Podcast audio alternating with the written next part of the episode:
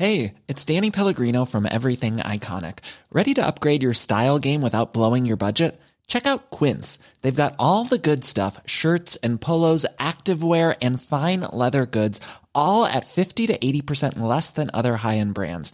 And the best part? They're all about safe, ethical, and responsible manufacturing. Get that luxury vibe without the luxury price tag. Hit up quince.com slash upgrade for free shipping and 365 day returns on your next order. That's quince.com slash upgrade. Many of us have those stubborn pounds that seem impossible to lose, no matter how good we eat or how hard we work out. My solution is PlushCare. PlushCare is a leading telehealth provider with doctors who are there for you day and night to partner with you in your weight loss journey. They can prescribe FDA-approved weight loss medications like Wegovy and Zepbound for those who qualify. Plus, they accept most insurance plans. To get started, visit plushcare.com slash weight loss. That's plushcare.com slash weight loss. Hello, everybody. Welcome to Dan Snow's History Hit. Ordinarily, this time of year, the Easter weekend, the Easter vacation, Easter holidays, is a time when our museums will be gearing up for the start of their busy period of the year. Lots and lots of people, tourists, families, rushing in, and therefore it's so painful that during this lockdown, many of those institutions will be facing an existential threat to their existence. Another threat to museums, or opportunity for museums, is around the things in their collections, the artifacts inside. Are they loot? Are they the spoils of war? Are they purchased or bought legally? From other countries. Lots of these objects come from abroad, and lots of them have been sourced under circumstances that today seem unethical. What are we going to do about the stuff in our museums, everyone? It seems like this is a question we can't duck and avoid for much longer. And I've got two authors on this podcast. They have slightly different takes on it, partly because they're talking about slightly different types of artifacts and objects in our in our museum's collections. Well, Christopher Joll, he's a former soldier and he's just written a new book on the spoils of war. These objects that have been captured on the battle or in, in some way are wrapped up in the in the peace treaties that ended wars. And I've also got Alice Proctor. She is a brilliant writer. She's just written a book called The Whole Picture, and she has got a very thought provoking argument about what we should do with many of the objects in Western museums.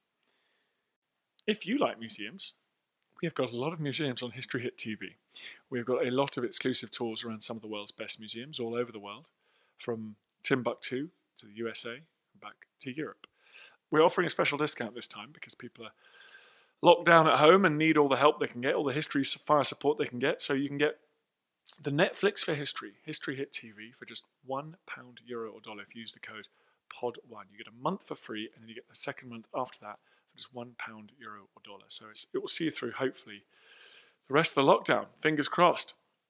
Before you go and uh, log on to History Hit TV, enjoy this podcast with Christopher Joll and Alice Proctor.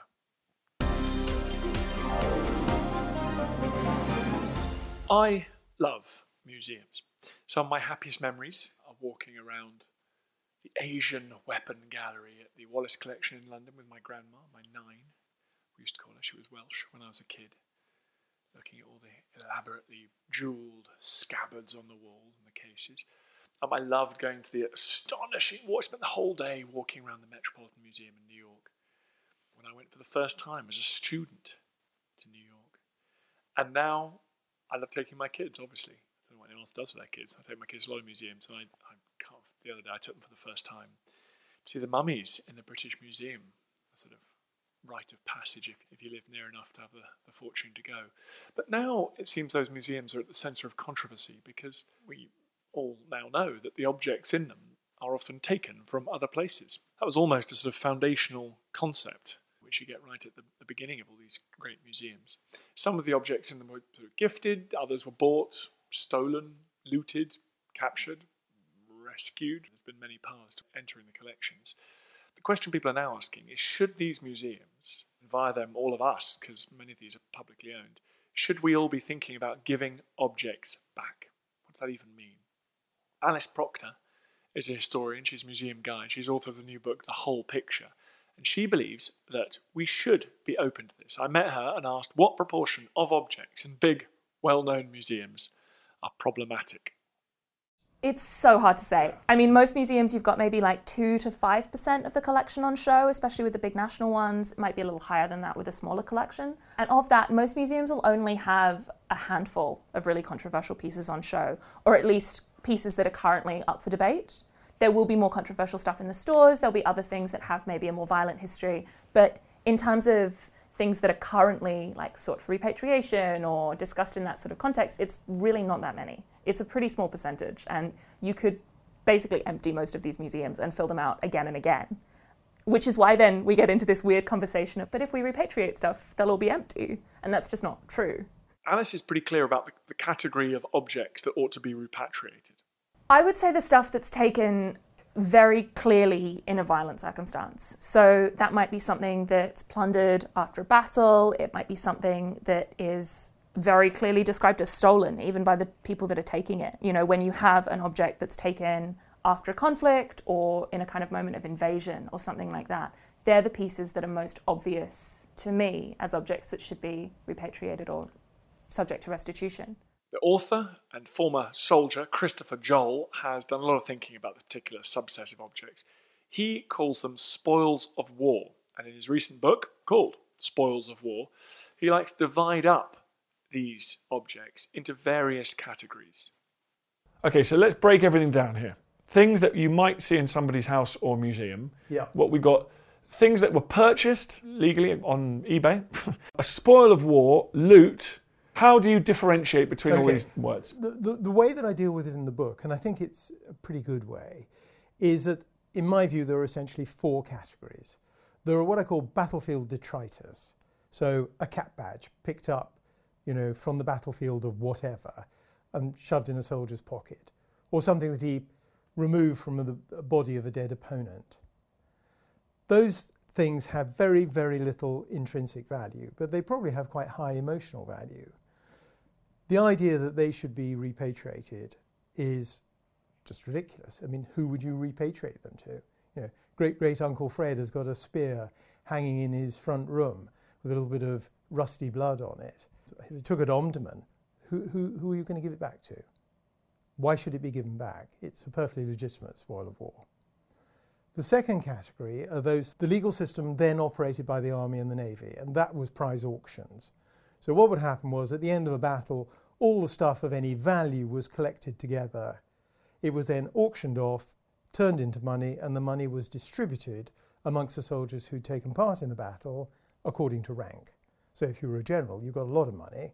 If you were private, you didn't get very much, but you got something. So the generals quite like that system. Yeah, I think everybody quite liked that system. You know, if you were earning a shilling, if you'd taken the king's shilling and you got 10 bob as a result of the Battle of Waterloo, you were probably quite happy. So that's the, that's the second category. And some of those items that, that, we now, that now come up for sale have enormous value. I mean, the, the best example I can give you is Captain Gunter's snuff box, taken from the Yuan Ming Yuan in 1860, the sacking of the old Summer Palace. And that went to auction for £400,000 the other day. Now, it was valuable for two reasons. First of all, it was a beautiful 18th century European made snuff box. But secondly, its provenance was absolutely spot on. It actually had engraved in the lid, you know, taken from the Summer Palace 1860. So those items, a lot of the items that come through the prize auction system now do have great value. And we cover a number of them in the book. The third category are what I call trophies. Now, these have no intrinsic value. For example, a Napoleonic French eagle or an American colour taken during the American War of Independence. These things are just bits of bronze or scraps of cloth. So they have no intrinsic value, but they have huge emotional value. And for that reason, if they ever do come up for sale, they go for a fabulous amount of money. I mean, three American colours that had been taken during the American War of Independence by Colonel Bannister Tarleton sold for multi million pounds in New York about four or five years ago. You can understand why. Those things, however, I think are the true spoils. They're to the victor the spoils. You know, a Napoleonic eagle, which was defended by three officers and a platoon of men. To lose an eagle was to disgrace the unit. To capture an eagle was to bring glory upon the unit. I mean, look, for example, at Prince Harry's regiment, the Blues and Royals. They wear on their left arm the Napoleonic eagle of the 105th Regiment of the Line. Why? Well, the Royals, as they then were, captured it at Waterloo. In the morning. In the morning. And it was tremendously important. And Wellington, in fact, collected together all the, the captured eagles, I think there were three at Waterloo, had them sent haste post haste back to London, where they were literally laid at the feet of the Prince Regent. So that tells you a lot about the emotional attachment to these items. Now, should they go back? Well, the French have from time to time asked for the loan of the Eagles, and I tell you two small stories. One was the Royal Hospital Chelsea when General Jeremy Mackenzie was the governor there, and uh, he received a request from a French regiment whose eagle was sitting in the collection at the Royal Hospital. Would the Royal Hospital lend it? And he said, yes, but be very aware of the fact that we'll come and collect it if we don't get it back. Not quite the same sort of story. The eagle of, I think it's the 45th Regiment, which was captured by the Scots Greys at Waterloo, they repeatedly get requests from the French to return it. And you know what they say? Come and get it. The implication being very clear. And then the fourth category are things of enormously high value. And they're generally the subject of treaties that end wars. And just one example of that is the Kohinoor Diamond. Kohinoor Diamond is the subject of Article 3 of the last Treaty of Lahore. So if you're going to say things like the Kohinoor Diamond should go back, what you're effectively saying is that the whole international rule of law, treaties written and entered into at the end of a war, can be invalidated just on a whim. And I don't think that's credible. But is there a fifth category which is loot? I mean, straightforward. There is a fifth category, but I would not call that spoils of war. Because, again, let's just look at the way the Duke of Wellington approached this. Duke of Wellington absolutely deplored looting. The reason he deplored it was twofold. First of all, he thought it was not much better than theft. And indeed, you could be hanged for looting in the 18th, even in the 19th century. And secondly, it impeded the course of the battle because soldiers would break off to loot instead of pursuing the enemy. Yes, at the end of the Battle of Vittoria, they get Joseph, Napoleon's brother was the King of Spain. They sat, sort of like discover his extraordinary convoy of where he's just looted Spanish treasures, Yeah. and they all pull it apart. And Yeah. That's loot. That's loot. That, uh, those items never went through a prize auction. They ended up in an awful lot of people's pockets. Most of the gold, incidentally, ended up in Spanish peasants' pockets. So Christopher is fairly clear. Because they're spoils of war, you say they are the property of their current owners. Yes. And that's it. Yes, and it's not just me that says it, that's well recognised in international law. I want to know if there was anything that Christopher thought that should be returned. I think that looting, I think it's reasonably straightforward. Where possible, loot should be returned. That was Wellington's view. In fact, 50% of what Napoleon had looted across Europe was sent back to their countries of origin. 50% wasn't. There's still quite a lot of Venetian uh, loot sitting in the Louvre. Wind forward to the end of the Second World War, and of course, you got the Monuments Men, the, this commission that returned stolen Nazi art treasures. And if you know, there's a staggering statistic. In fact, of course, it wasn't really Hitler, it was Goering who was at the centre of the whole thing, who said, I intend to plunder and to do it properly. Took 25% of the art in occupied Europe and returned it to Germany. 25%. That's an enormous number. And of course, of that 25%, only a relatively small fraction has found its way back. There's a reason for that too. I mean, quite a lot of it was destroyed, a lot of it was traded on. The stuff that's hanging on museum walls is easy to identify, but that's only the tip of the iceberg. Join us this month on Gone Medieval from History Hit. I'm Matt Lewis. And I'm Eleanor Janega. This April, dive into our special miniseries. With the help of leading experts, we're tracing the foundations of England by exploring the country's most powerful Anglo Saxon kingdoms. We'll be looking at Northumbria, Mercia, and Wessex, as well as the rulers and their councils who helped shape a nation. Make sure to get every episode by listening and following Gone Medieval from History Hit, wherever you get your podcasts. One size fits all seemed like a good idea for clothes. Nice dress. Uh, it's a it's a t-shirt. Until you tried it on. Same goes for your health care.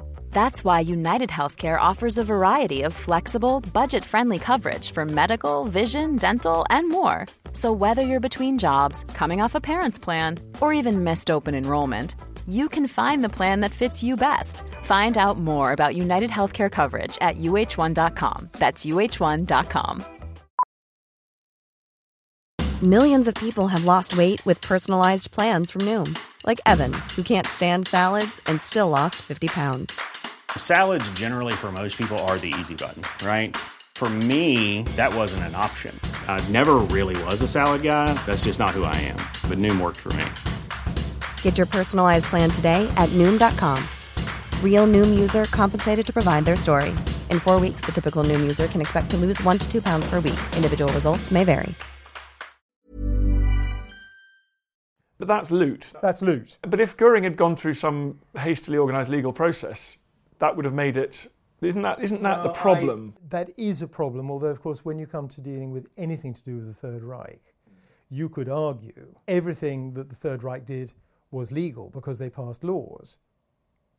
The Holocaust was legal, but it was deemed to be illegal by the international community because it breached every known tenet of acceptable behaviour. So I think even if Goering had legitimized his this mass looting of occupied Europe, I still think it would have been undone at the end of the war. But for me, this is where the problem comes in. This is the big issue. And Alice Proctor points it out. It comes down to consent, really, in terms of where they've been taken from. So it's all very well to say that something like the East India Company had their own systems for distributing plunder after conflict and they had their kind of loot fund and that sort of thing. And to their mind, their systems were legal, but they're still taking these objects without consent. So that's part of it. In some cases, you've got objects that were considered legally acquired during the time, but there's a kind of context of coercion around it, if that makes sense. It's not a fair transaction because there's someone with so much more power than the other side, and, and that kind of imbalance is really profound. There's also the really weird one, uh, as you're saying that, about like successor states, because the Elgin marbles famously sold by the Turkish authorities who at that stage occupied Greece. It is argued that they did not have the same visceral cultural connection to 5th century BC Athens that the Greeks might have done, although they would argue. Anyway, and di- diamonds that came from Punjab that no longer exist. So, so that is another layer of complexity that the people transacting the agreements, if that entity no longer exists. So this is where it's kind of useful to think about the difference between repatriation and restitution, because repatriation is the idea that you're returning it to the kind of nation state that now has control over that region or that place and that sort of thing. Whereas restitution is more about returning it to a community that have a kind of cultural authority over these objects. It obviously gets really, really tricky with moving political borders and that sort of thing. And for example, there are objects that are taken, you know, whilst the place of origin is under the control of the country that now holds those objects. So that brings out this totally other messy political situation.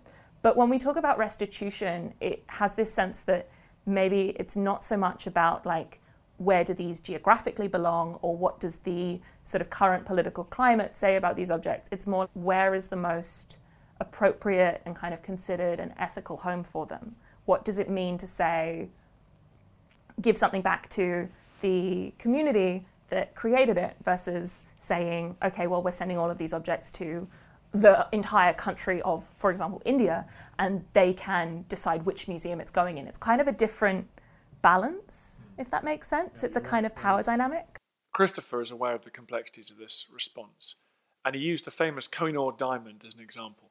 Known as the Mountain of Light, this is a 105.6 carat diamond. It's one of the largest cut diamonds in the world, and it's now part of the British crown jewels. It was once attached to the Mughal emperor's famous throne in Delhi, and it ended up, after a very torturous journey, being sent to Queen Victoria after the conquest of Punjab in 1849. You could equally well say what they are saying, again, we come back to the Kohinoor diamond, that the Treaty of Lahore was signed under duress. Well, I would have thought that every single treaty at the end of a war was signed in effect under duress. And then you get the question, which in a sense is almost more important question, The Indian government is asking for the return of the Koh i Noor diamond, a very obvious spoil of war. But it came from the Punjab, which is now part of Pakistan. The Pakistanis are claiming it back as well. But guess what? So too are the Afghans, because it was taken from Afghanistan. And so too are the Iranians, because originally it came from a Persian treasure trove. So who is the rightful owner of it? When it comes to the Rock of Gibraltar, it's easy. But when it comes to a rock like the Koh i Noor Diamond, it's not nearly as easy to, uh, to work out where it should go, if it should go back. Alice is very realistic. She doesn't think it's easy either, but she thinks we should be more willing to try. I think the thing to look for is what community does this mean most to, and sort of who is best placed to care for it and consider it and understand it in a modern setting.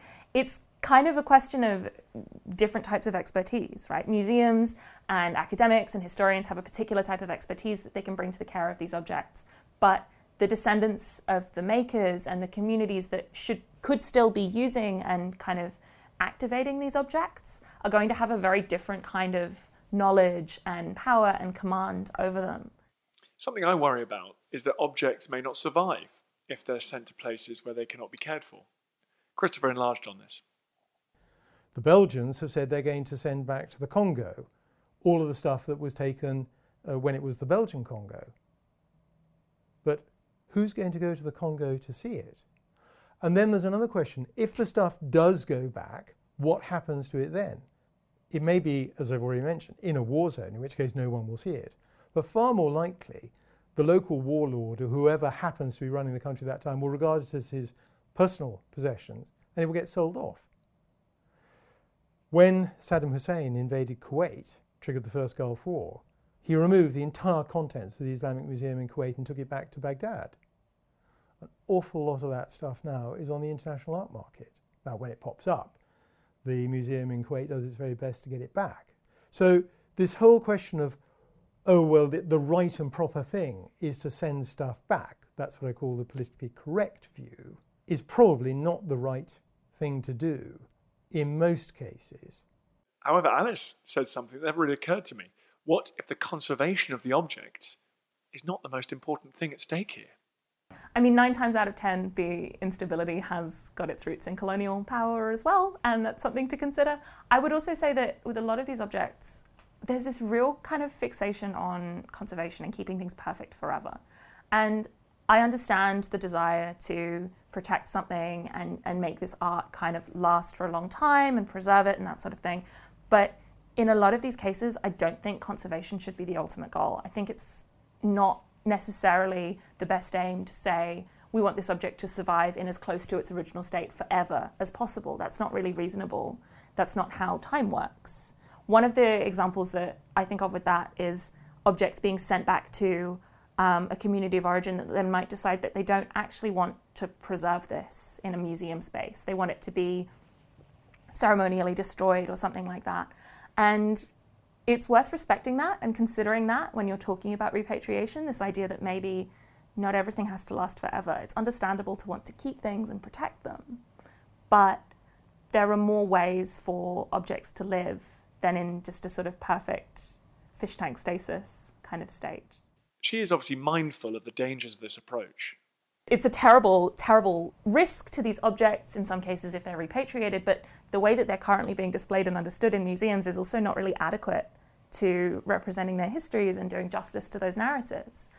It's impossible to kind of perfectly solve this right now, which is why I think the thing that matters to most matters to me most about this is the idea that museums should be changing the way that they're displaying these objects in the meantime. When we talk about repatriation, it's not tomorrow everything in the British Museum is going to go back to its place of origin.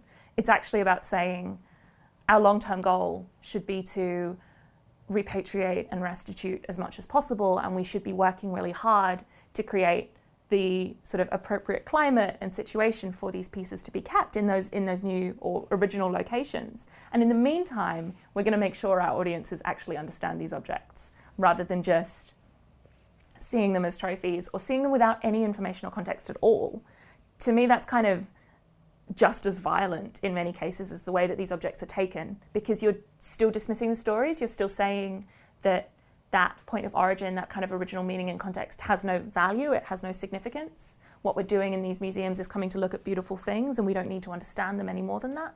And that's really dismissive and really damaging. I guess ultimately Alice wants to see the process begun. The hardest thing is the fact that at the moment we have basically this precedent where museums just don't repatriate anything and don't have this conversation. And it's so closed off. And it makes sense because obviously museums have a vested interest in keeping their collections intact and, and continuing to hold and control these objects. But the consequence is that you can't talk about it at all because there's this real deep fear that you're going to set a precedent and suddenly everything's going to be emptied out. And that's not really practical or reasonable.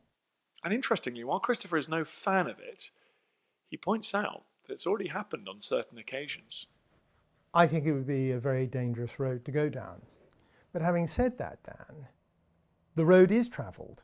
I mean, the idea that restitution or repatriation is a phenomenon of the 21st century is, is a nonsense. Because, in fact, we've been sending stuff back ever since we took it in the first place. But the reason it's been done was not political correctness, but political expediency. And again, I can give you a, a couple of very real examples. The Abyssinian ex- expedition, in which it took five days to bring the loot down from Magdala, or the spoils of war, I should say, down from Magdala to the prize auction. That stuff went all over the world, including a crown, Tewodoros's crown, that ended up in the V&A. In 1923, the future Emperor Haile Selassie, who was then Crown Prince, did a tour of Europe. And at the 11th hour and 59th minute, he announced that he was going to come to London. Oh, panic. This wasn't expected. And he would, of course, expect a gift for his mother, who was the reigning empress, but in whose he was sort of travelling in loco imperatrix, if I can put it that way. What on earth could they give him to give to her? So they immediately thought, well, we'll give her the Order of the Garter. Well, you can't do that because in 1923 the Garter couldn't be worn, couldn't be awarded to a woman unless she was the consort of the sovereign. Well, that was a problem. So, well, give her the Star of India. Oh, no, no, that would cause huge offence because actually that's a lesser order. God, what on earth are we going to give her? Then some bright spark remembered that sitting in the V&A was this crown, one of Emperor Tewodoros's crowns. Oh, we'll give him, we'll give him that. Very appropriate. So they go to the V&A and say, can we have that crown, please? And say, I'm terribly sorry. It can't be deaccessioned without an Act of Parliament. Well, he's coming next week. We can't get an Act of Parliament through in that time. And then somebody remembered that there was a second crown sitting in the vaults. And that crown had never been accessioned to the V&A. It was on loan from the India office. So Ramsay MacDonald puts in a quick call to India office saying, Oi, I want that crown. And the crown was duly given to Haile Selassie to take back to Abyssinia with him. So that's political expediency. That's not political correctness. Well, we're all going to have to confront this over the years to come. I think we'll be hearing a lot about repatriation. The debate is going to heat up. Uh, I found my discussions with Alice Proctor and Christopher Joll uh, very stimulating. You can check out their books. Alice's is The Whole Picture, and Christopher's is Spoils of War. They are both out now. Thank you for listening.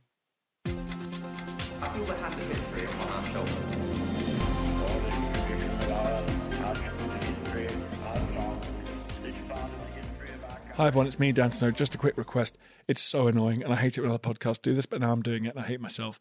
Please, please go onto iTunes, wherever you get your podcasts, and give us a five star rating and a review. It, really helps, basically boosts up the chart, which is good, and then more people listen, which is nice. So if you could do that, I'd be very grateful. I understand if you don't subscribe to my TV channel. I understand if you don't buy my calendar, but this is free. Come on, do me a favor. Thanks.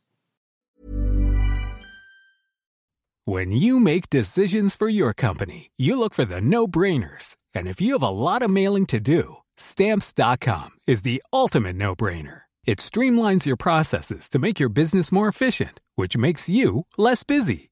Mail checks, invoices, legal documents, and everything you need to keep your business running with stamps.com. Seamlessly connect with every major marketplace and shopping cart. Schedule package pickups and see your cheapest and fastest shipping options from different carriers. With rates up to 89% off USPS and UPS rates. And with the Stamps.com mobile app, you can take care of mailing and shipping wherever you are. Make the same no-brainer decision as over 1 million other businesses with stamps.com. Sign up with code program for a 4-week trial plus free postage and a free digital scale. No long-term commitments or contracts. That's stamps.com. Code program. Thank you for listening to this episode of Dan Snow's History Hit. Please follow this show wherever you get your podcasts. It really helps us, and you'll be doing us a big favour. Don't forget, you can also listen to all of these podcasts ad free and watch hundreds of TV documentaries when you subscribe at historyhit.com slash subscribe. As a special gift, you can also get your first three months for just £1 a month when you use code Dan Snow at checkout.